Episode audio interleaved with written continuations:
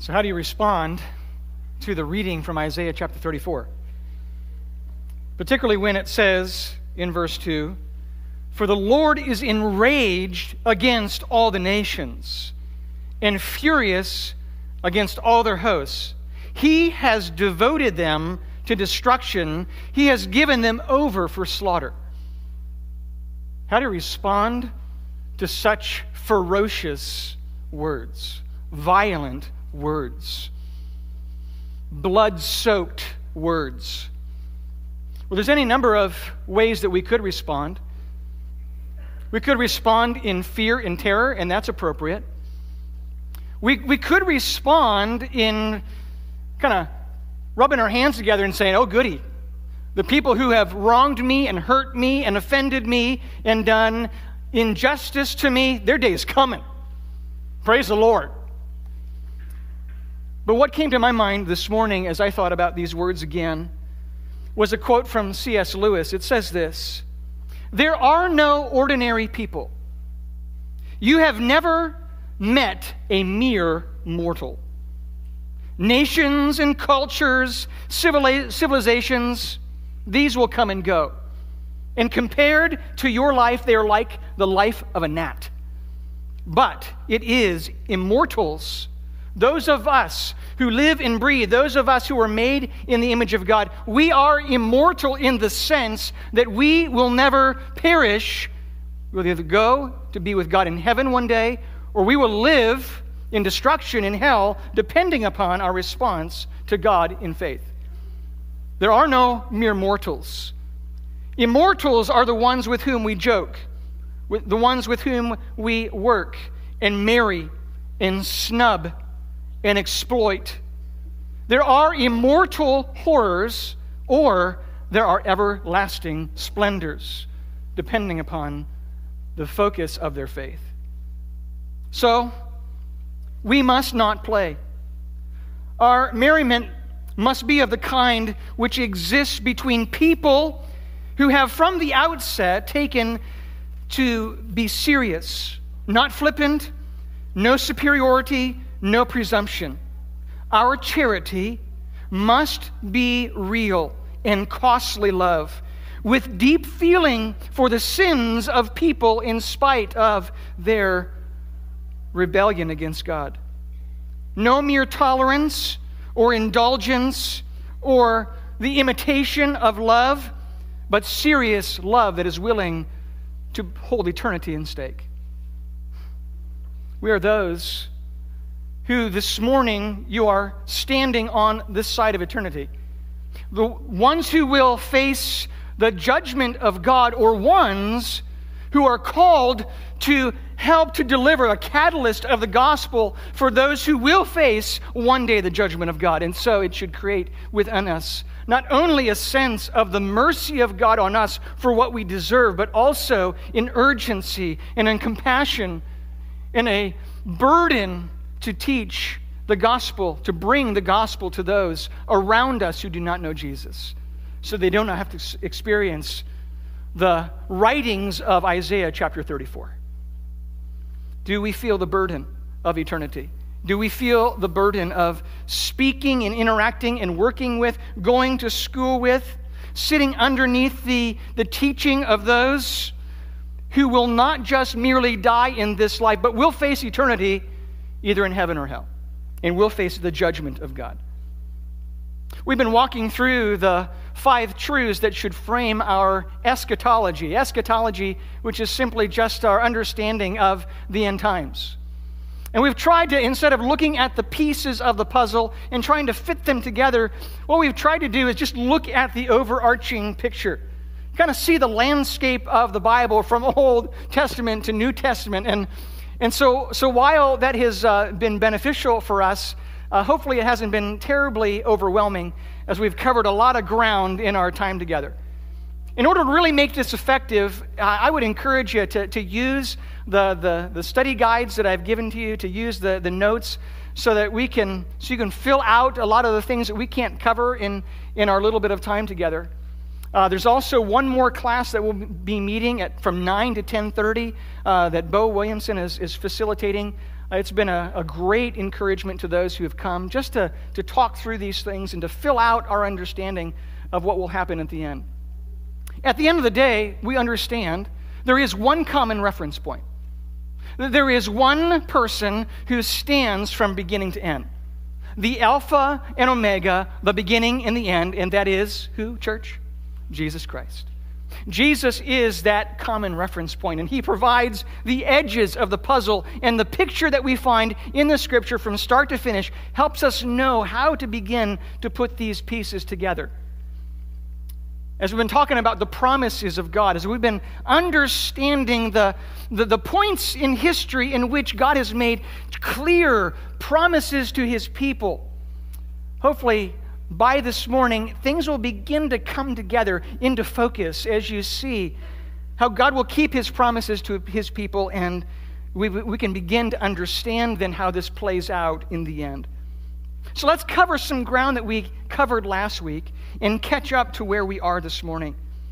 We talked about God who is a promise keeping God. And we saw last week that God is faithful to punish sin. We saw that in Genesis chapter 3, that God had given some very clear instructions to Adam and Eve. He put them in the garden. He said, You can eat of everything, it all belongs to you. You can have it all, except don't eat of the tree of knowledge of good and evil. Don't, don't eat that one, but you can have everything else. So, what, does Adam, what do Adam and Eve want? What do we always want? We want the one thing we can't have. And while the instructions were clear, while the consequences were clear, Adam and Eve decided to disobey the command of God, to step outside of the clear direction of God, and as a result, they faced the clear consequence. The consequence of God to punish sin, driving them out of the garden, making work very difficult, making childbearing very hard. At this point, I, I just want to encourage you that God's punishment of sin is good. The consequences that God gives for us when we sin are very good. They're good because what God is doing through the consequence, what God is doing through the discipline, is getting your attention, not allowing you to be comfortable with your rebellion, not allowing you to enjoy the fruit of your ungodliness, but bringing you to a place of discipline and judgment for the sake of drawing you in to something even better. Relationship with God, favor with Him, forgiveness of sins, the freedom of not carrying the burden of sin around in your life, the, the guilt and the shame that comes along with sin. So when God punishes sin, rejoice. The psalmist says in Psalm 32, it says, Blessed is the man whose sin is covered. You are to be happy.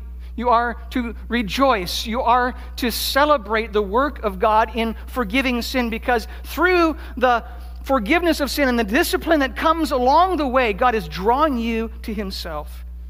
God is faithful to judge sin, He's faithful to punish it.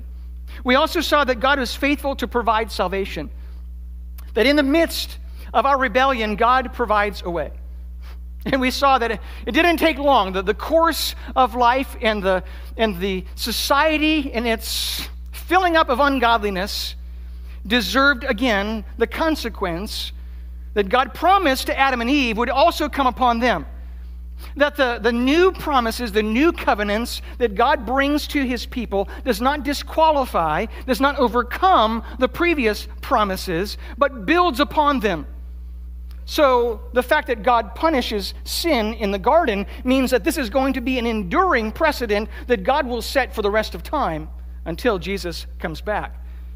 And so, God, in punishing sin during Noah's day, also provides a means of salvation, a way of deliverance, a rescue operation that happens through a boat and happens through obedience of building a boat just the way that God told Noah to build it. By the way, God is not navigating through navigating his way through this life. He's not trying to figure things out. He's not trying to, to compensate for the failures of, of humanity. He, he's not uh, trying to anticipate what's going to come and, and then to try to figure out how he's going to correct whatever problems they created. We serve a sovereign God who is full of knowledge and full of sovereignty. He knows what's coming and he's anticipated it already. He knows what, what's happening and he has planned for it so that every promise he gives is a promise that builds on the previous promise.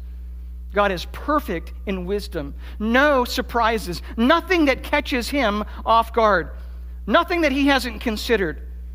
And that's why when God makes a promise, it remains intact. So God will make a new promise. Noah and his family will go onto this boat. They'll be rescued from the, from the flood that will occur. And when they come off the boat, God will make another promise a promise to Noah and his family to establish them as a people and to never flood the earth again with water. And he puts a rainbow in the sky as a, as a testimony, a covenant promise that can be read by all and seen by all, this pledge that he will keep to never flood the earth by water again. God was faithful. A promise made was a promise kept. We also saw that God was faithful to establish a people. That God was calling a people to himself. He He's interested in establishing relationship with those he's created. He did that with, with, with uh, Abraham in Genesis chapter 12, in 15 and 17.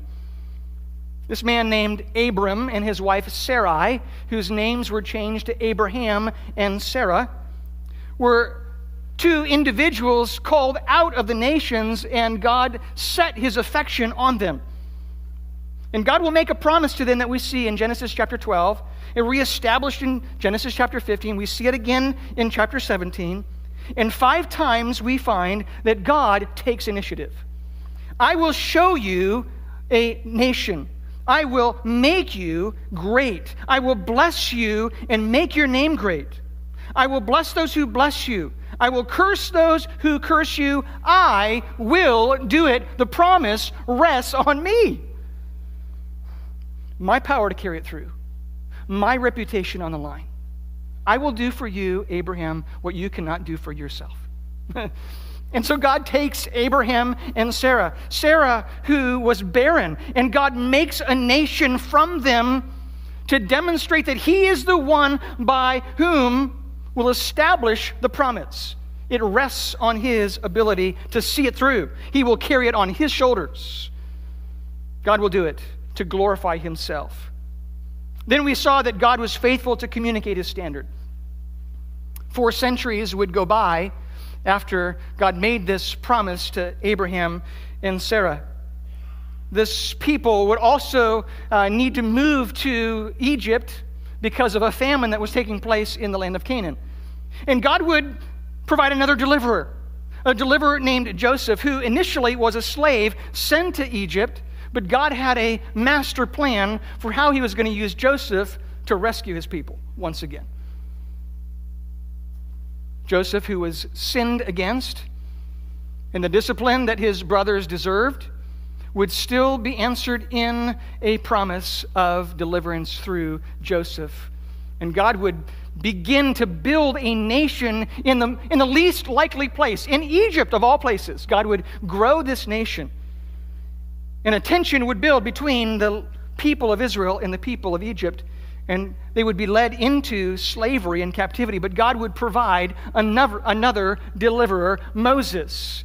Moses, who would lead his people out of Egypt bring them to a place called Mount Sinai. And God there would reestablish his covenant promises to his people because of Abraham, Isaac, and Jacob, and now would provide some conditions by which they could represent him in the world. His desire for them was that they would be a light to the Gentiles. His desire for them would that, would that be they would be a treasured possession that they would be a holy priesthood. His desire was to create a worshiping community that would represent him in the world. But there was a condition. The condition was they needed to obey and mimic the character of God that was reflected in the law. This law, which was a perfect representation of the true nature and holy standard of God, as the people would represent him faithfully, they would encourage the nations to enjoy the same benefits of that relationship that they enjoyed. But as you know, the people were unable to perform to the level of and to the standard that God had set for the nations. They were disobedient, and so because of their disobedience, they deserved punishment again. And God would raise up, eventually, He would raise up a leader, a leader named David, and God would confirm His promise to David in spite of the rebellion of the people. God was faithful to confirm His promise to His people in spite of their rebellion. And as we find in, in this Davidic covenant in 2 Samuel chapter 7, God will recount many of the same promises he had given to Abraham and build upon that and, and, and narrow in on David as the one in his legacy who would carry out and fulfill this plan that God had set, this master salvation plan that God had built from the very beginning. Now we're beginning to see this progressive revelation of God, the truth that was always there, but now faithfully revealed in, in new ways as, as God is revealing a little bit more, a little bit uh, greater glimpse of His plan for them as a people. Throughout this Davidic covenant, we find the initiating divine power of God at work. God says to David, and I'm going to key in on verse 13. It says, He shall build a house for my name. I will establish the throne of his kingdom forever. I will be to him a father, and he shall be to me a son. When he commits iniquity, I will discipline him with the rod of men and with the stripes of the sons of men.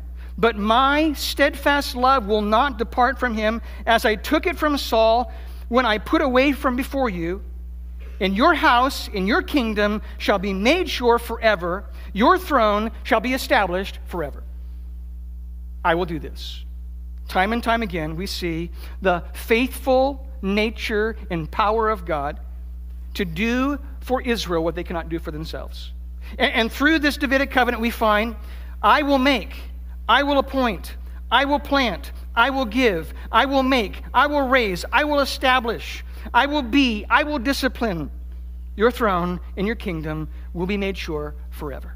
So when God performs the very details of this covenant that we see, we can stand back and marvel at the wonder of the power of God to do what Israel could not do for themselves. God's power and reputation, his dependability is put on display through his ability to carry through the promises, the very specific promises that he has made to his people. And God still intends to carry out this promise. There was a near and a distant and also a final eschatological implication with this promise that Solomon was just a foretaste of what God was going to do in the future that God, through Solomon, did bring peace to the people for a time. God, through Solomon, did build a house, a temple for him, as we see in verse 13. God, through Solomon, was disciplined and uh, experienced the rod of correction from God. And God, through Solomon, established his love to him in a secure kingdom, just like he said. The initial and immediate fulfillment was just a foreshadowing of the future fulfillment that we would be uh, fulfilled in Jesus Christ. Jesus, who was the Son of David, Jesus, who was the Son of God, Jesus, who is the builder of the temple, the, the church, as we see in Ephesians chapter 2, Jesus, who became sin, and the wrath of God landed on Jesus for the sake of his people. Jesus, who, whose love uh, enjoys the, the covenant, steadfast love of the Father. But Jesus, who initiated this kingdom, preached and spoke about a kingdom, but that it was still yet future. Still, we still anticipate this future kingdom of God. God is faithful. And God is faithful to carry out his promise, as we see in the new covenant in Jeremiah chapter 31, in Ezekiel 36. God is faithful to do for his people what they cannot do for themselves. This is where we left off last week. And I want to move through this and just draw your attention to a few things this morning so we can move to our final point. God is faithful to carry out his promise. Jeremiah, in this situation, and the people of Israel, are probably in the, the most urgent, the most dire condition of their entire existence. This was not a time for God to make a promise. Doom was certain. The northern ten tribes had already been taken into captivity by Assyria. They, were, they no longer existed as a, as a nation. And now Judah was reduced to one main city. The whole country had been decimated by Babylon, and Jerusalem alone was standing. The siege in Jerusalem was horrific. If you read the account of Jeremiah, you see the desperate measures that, that families were resorting to in, in order to simply survive. But that, by the way, is when God makes his promise. God makes promises when only God can see it through. God makes promises when all hope is lost. God makes promises when human strength has been spent. God makes promises when the only answer is divine power. God makes promises when only the glory goes to him and is not shared by others. And so God makes this promise to Jeremiah in the worst possible scenario, the worst possible situation. And we find that in Jeremiah chapter 31. Verses 1 to 4 help us to understand that this promise is still to Israel. Notice, he's specific. At that time, declares the Lord, I will be the God of all the clans of Israel, and they shall be my people. Thus says the Lord, the people who survived the sword found grace in the wilderness when Israel sought for rest. The Lord appeared to him from far away. I have loved you with an everlasting love. Therefore, I have continued my faithfulness to you, and I will build you, and you shall be built, O Virgin Israel. Again, you shall adorn yourself with the tambourines, and shall go forth in the dance of merrymakers. And those who were living in Jerusalem, hearing that promise, would have thought, Jeremiah, you are off your rocker. This is an absolute impossibility. But God continues to establish and remind them of his everlasting promise that will not fail to them as a people, the clans of Israel, and as we'll see later, as the nation of Judah. It moves on. Jeremiah chapter 31, verse 10 says this Hear the word of the Lord, O nations, declare it in the coastlands far away. He who scattered Israel will gather them. He will keep him as a shepherd keeps his flock. For the Lord has ransomed Jacob and has redeemed him from the hands too strong for him. You will be scattered. And you will be scattered as a fulfillment of the initial promise that I will, I will fulfill. You will be punished for your sin, and I will see it through. But just as you've been scattered, I will gather you. I will ransom you. I will redeem you. The salvation belongs to me. The power rests in me. The ability to see it through is an ability that I will make and cause to happen. It happens through my power and my reputation. In verse 15, he says, Thus says the Lord, a voice is heard in Ramah, lamentation and bitter weeping. Rachel is weeping for her, her children. She refuses to be uh, comforted for her children because they are no more. Now, that should sound familiar. That's exactly what happened when Jesus was born. So it's exactly what happened when Herod heard that there were babies. The Messiah was in Bethlehem, and he slaughtered all the infants from two and under. The local and immediate fulfillment of that happening during Jeremiah's day, day, the future fulfillment that happened in Christ's day, all kind of blended and intermingled together. In verses 31 to 34, now we get to the heart of this promise. Behold, the days are coming, declares the Lord, when I will make a new covenant with the house of Israel and with the house of Judah. Not like the covenant that I made with their fathers on the day when I took them by the hand to bring them out of the land of Egypt, my covenant that they broke. Though I was their husband, declares the Lord. For this is the covenant that I will make with the house of Israel. After those days, declares the Lord, I will put my law within them. I will write it on their hearts. I will be their God, and they will be my people. And no longer shall each one teach his neighbor and each his brother, saying, Know the Lord, for they shall all know me. From the least of them to the greatest, declares the Lord, for I will forgive their iniquity, and I will remember their sins no more. The emphatic word and testimony of God to do for Israel what they could not do for themselves. And the beauty of this promise is it was based upon a thousand years of rebellion, a thousand years of resistance, a thousand year track record of walking away from God. And when God finally establishes his people the way that he has said he will restore his people, then the world will know, the nations will know that God is in control. Because God will do for Israel what they cannot do for themselves. I will make, I will put, I will write, I will be. I will do this. It depends on my power, it depends on my reputation and my ability to see this through. He alone is faithful. The patriarchs could not do it. The mediating leadership of Moses could not do it. The judges could not do it. The priests in the religious systems could not do it. The great leaders and kings could not do it. Only God can do it. And that is the testimony of what we see from Genesis to Revelation. The work of God of doing what only God can do. That faith is a gift from God. And rebellion is also a work of God in hardening hearts and as we saw a couple weeks ago that in Romans chapter 11, that for a time, God will allow a, a partial hardening to happen to Israel so that we as Gentiles might enjoy the, the covenant blessings of being a part of Abraham through faith in Christ. God will produce for them what they cannot. And that is the point of all these covenants.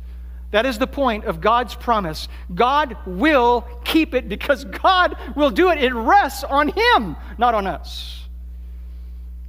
And so when we come this final faithful promise of God, that God is faithful to avenge Israel, we can also understand the legacy and testimony of God's faithfulness will also demonstrate itself in His ability to avenge Israel. This day of the Lord as we walk through the, the day of the Lord, I just want to address a few questions that maybe you will have. I certainly had them as I was thinking about the day of the Lord. The first is what is this day of the Lord? What are we talking about? What does it mean? Well, the day of the Lord is, as you know, day can refer to either a 24 hour period in the Hebrew, or can refer to a season in that day, or in that season, or in that time. And this certainly is that an example of that, that there is a season or a time, this, this day in which God will begin to mete out his judgment on the earth. The day of the Lord is also referred to as the day of wrath or the day of vengeance, the day of visitation, the day of doom. The Bible uses this exact phrase 32 times in the Old and New Testament. But when we add in these other descriptors, we find as many as, as 56 times where, where the Bible refers to the day of the Lord or the day of wrath or the day of vengeance. In the scripture, the day of the Lord signifies this extraordinary event, this intervention of God in history to judge the world. His final judgment of the wicked and destruction of the present universe. The Old Testament refers to the day of the Lord in a couple of different ways. It refers to the day of the Lord as a, an immediate punishment on a particular group of people. It also refers to a distant eschatological day of the Lord that we still anticipate, that's still coming. But there are at least 19 times in the Old Testament and at least four times in the New Testament where the day of the Lord refers to this eschatological culmination event, this day of the Lord. I've given to you several references in your notes that you can refer to I think it's just a sampling, really, of, of the Old Testament passages that speak about the day of the Lord. And I'll give that to you for your own uh, benefit and homework. The day of the Lord is a day where God will have his way on the earth. And as we saw in our passage this morning in Isaiah chapter 34, we, we saw that the day of the Lord is actually referred to as a day of vengeance. A day of vengeance. What, what is this day of vengeance? Why is it described in this way? As we have said from the beginning, the promises of God are still intact. The promises that God gave all the way back to Abraham and even all the way back to Adam are still intact. And so his promise to Abraham, when he says, I will bless those who bless you and curse those who curse you, God will make good on his promise to curse those who oppose Israel by exacting vengeance upon them. God makes good on that promise. This word vengeance, or the word to avenge, is used about 60 times in the scripture. Again, uh, several of those references are captured there for you in the notes. The vast majority of those references refer to a vengeance that God will himself exact upon the opponents of Israel. But there are instances in which Israel is used as an instrument of God, a tool of God to, to mete out vengeance on the world. Example of that would be in Numbers chapter 31, verses 1 to 3. Israel is wandering through the wilderness. And if you remember the story uh, several weeks ago when, when Tom talked about Balaam, Balaam was a prophet for hire, and King Balak, who was the king of Moab and Midian, hired Balaam to prophesy against the people of Israel. Balaam, as you remember, was unable to speak a word against Israel. And on five occasions, actually spoke blessing. So, in order for Balaam to get his pay, in order for him to enjoy the benefits of this contract with King Balak, decides, I'm going to get around this speaking problem and I'm going to cause Israel to sin, to follow after other gods. So he introduces the women of Midian who entice the men of Israel, not only in terms of sexual immorality, but also in terms of, of idolatry and they capture their hearts away, and God brings judgment on the nation of Israel as a result. So, God, later in this story in Numbers chapter 31, commands Moses and the people of Israel to avenge themselves for the sake of God against the Midianites. In Numbers 31, where he says, The Lord spoke to Moses, saying, Avenge the people of Israel on the Midianites. Afterward, you shall be gathered to your people. So Moses spoke to the people, saying, Arm uh, men from among you for war, that they may go against Midian to execute the Lord's vengeance on Midian. They opposed Israel, and because of God's faithful obligation to his promise to curse those who curse Israel, God exercises vengeance on them. We see throughout the prophets a number of other examples and kingdoms in which God also uh, exacts vengeance on them. In Isaiah, in Ezekiel, and Jeremiah, we find uh, that God is coming against Assyria and Babylon and Edom and Ammon and Moab and Philistia because of their opposition to the people of Israel. But in Ezekiel chapter 25, we find a number of really clear examples. Numbers, or Ezekiel 25, 15 to 17 says this Thus says the Lord God, because the Philistines acted revengefully and, and took vengeance with malice of soul to destroy in never ending enmity, therefore, thus says the Lord God. Behold, I will stretch out my hand against the Philistines. I will cut off the Cherethites and destroy the rest of the seacoast. I will execute great vengeance on them with wrathful rebukes then they will know that I am the Lord when I lay my vengeance upon them. When God stands in holiness and executes vengeance in a way that the world can see, then the world will take notice and say, Truly, God is who he says he is. Then the world will know that I am the Lord when they see that God is faithful to this promise. There are a number of other examples that we could go to, um, but we don't have time for that this morning. The next question you might be asking yourself is, is when will all this this happen? Uh, when, when will, what will this look like? When the day of the Lord takes place, what sort of things will I be able to expect? What will happen during this time? There are several uh, examples that we can find throughout the, the Old Testament, but uh, I have just captured here, I think, five different examples. First, it will be marked by the terror of the Lord. Marked by the terror of the Lord. Isaiah chapter 2, verses 10 and 19 help us to see that when it says, Enter into the rock and hide in the dust from before the terror of the Lord and from the splendor of his majesty.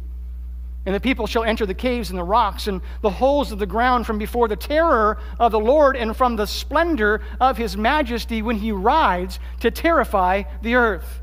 The presence and splendor and glory and prominence of God will be seen, and it will be awful in the sight of the nations.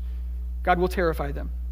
It will also be marked by worldwide judgment, as we see in Isaiah chapter 34, verse 2, our passage this morning.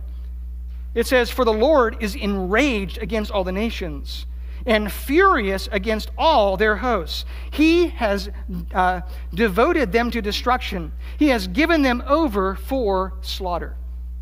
No one will be untouched.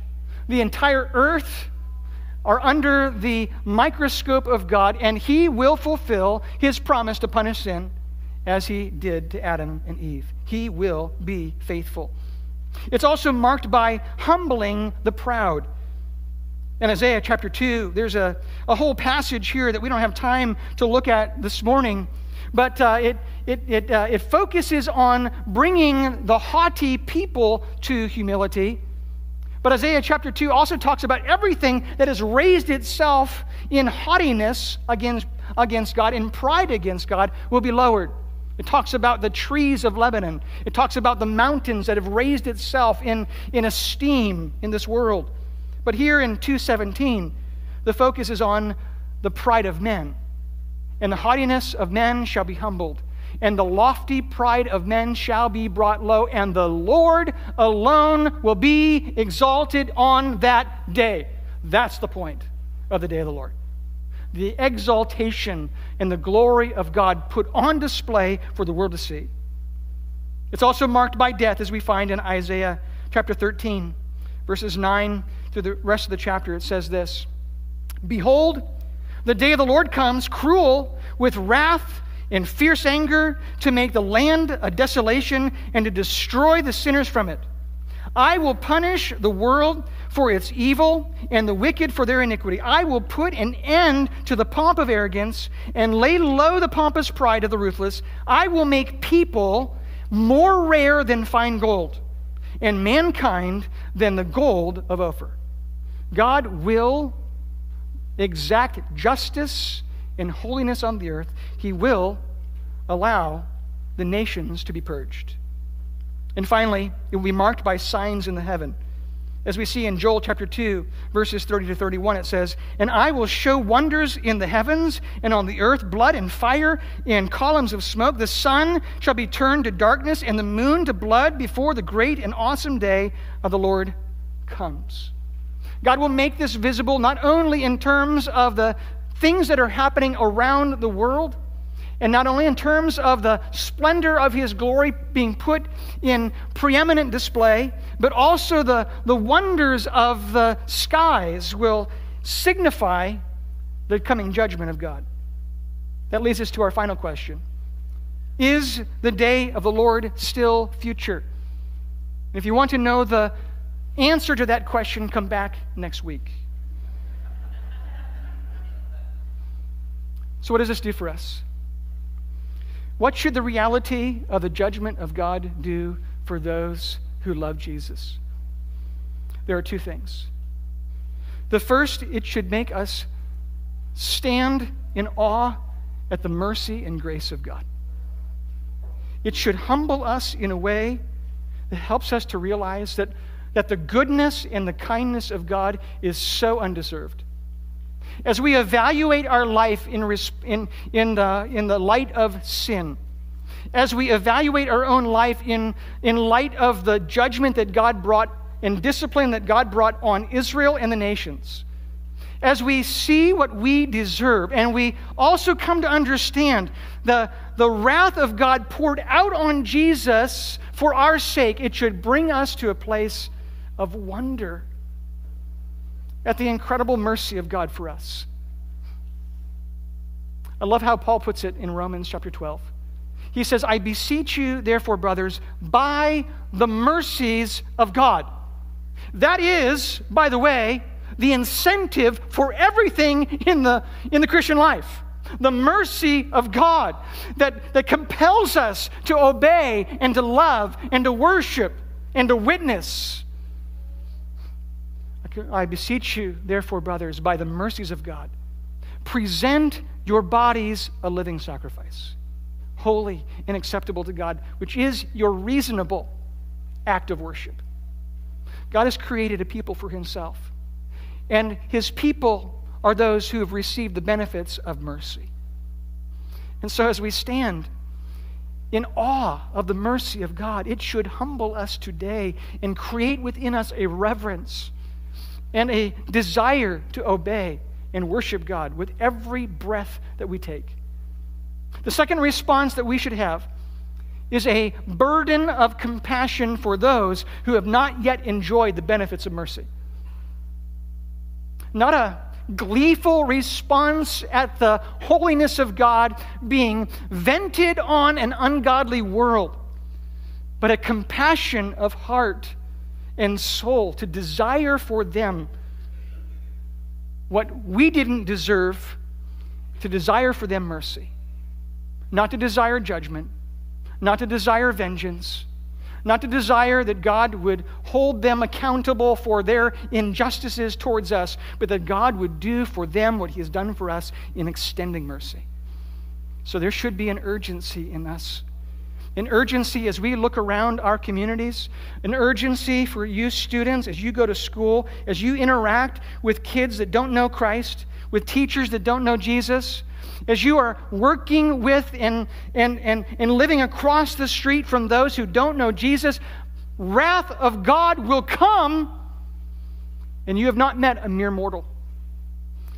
May there be a compassion, a growing burden in our hearts for the mission that God has called us to in extending the grace and mercy of God through the gospel so they can be beneficiaries of the work of Christ on the cross. Oh God, may there be an urgency about us as your people. May there be a softening in us as your people. May we come to reflect on the wonder of your grace to us and may it lead us to worship of you, and it may it lead us to loving our neighbor in a way we have never loved our neighbor before. God, may we be faithful representatives of Jesus. May we be the extending light to the nations. This city that's set on a hill that cannot be hidden, may that be our testimony as we represent you in this world. We pray in Jesus' name. Amen. Thanks for coming. God bless you this week.